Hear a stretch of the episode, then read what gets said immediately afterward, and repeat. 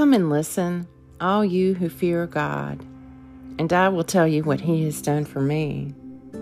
Today is Saturday, March 18th, in the season of Lent. Take a moment to be still and become aware of God's presence within you and all around you. Show me your marvelous loving kindness, O Savior of those who take refuge at your right hand from those who rise up against them. Keep me as the apple of your eye. Hide me under the shadow of your wings. I will give thanks to you, for you answered me and have become my salvation. For God, who commanded the light to shine out of darkness, hath shined in our hearts to give the light of the knowledge of the glory of God in the face of Jesus Christ. A reading from the Gospel of John. Jesus taught the people, saying, Now sentence is being passed on this world. Now the prince of this world is to be driven out. And when I am lifted up from the earth, I shall draw all people to myself. John 12. For God, who commanded the light to shine out of darkness, hath shined in our hearts to give the light of the knowledge of the glory of God in the face of Jesus Christ.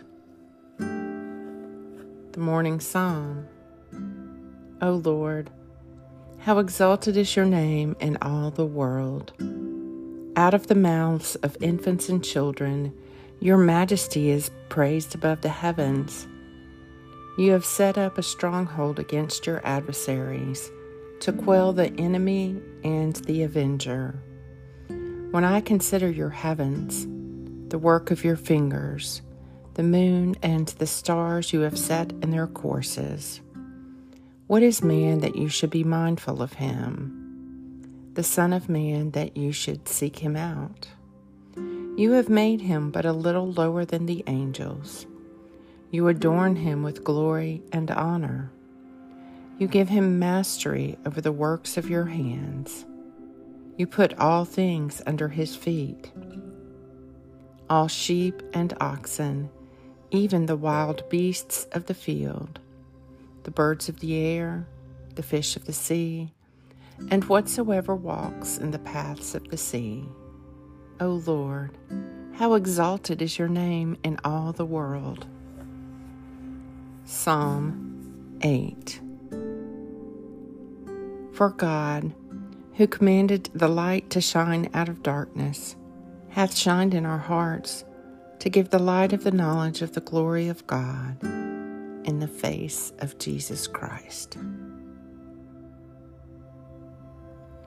The people who have dwelt in darkness have seen a great light.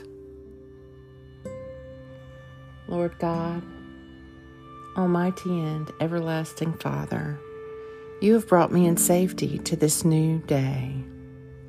Preserve me with your mighty power, that I may not fall into sin, nor be overcome by adversity and in all I do, direct me to the fulfilling of your purpose.